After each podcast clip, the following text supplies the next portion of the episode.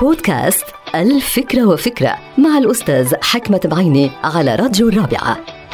يقول الفيلسوف الإنجليزي توماس هوبز إنه من يفرض إرادته وإدارته بالقوة على الناس بيخسر حب واحترام هؤلاء الناس من حوله. وهذا ما يؤدي عادة لفوضى في العلاقة اللي بتربط الرئيس بالمرؤوس وحالة من عدم الاستقرار استقرار الأوضاع بشكل عام. طبعا يحصل ذلك لأي مدير متعجرف برأيه ومستبد بقراراته. طبعا هذا المدير يخسر كل الناس من حوله لأنه عم بيحاول يفرض رأيه وإرادته وإدارته في نهاية المطاف بالقوة. طبعا هذا ما يؤثر على معنويات الموظفين وإنتاجية العمل فمن يثق بالقيادة أكثر مما يخاف منها ينتصر هو والقيادة في نهاية المطاف. ولكن هذا لا يبرر أي عملية تغاضي أو تراخي في عملية الإدارة. فإرادة المدير يجب أن تكون قوية ضد من تسول نفسه للقيام بأي عملية سرقة للوقت أو فساد في العلاقة مع الزملاء والعملاء على حد سواء.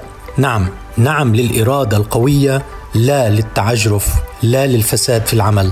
انتهت الفكرة. هذه الحلقة مقتبسة من كتاب الفكرة وفكرة.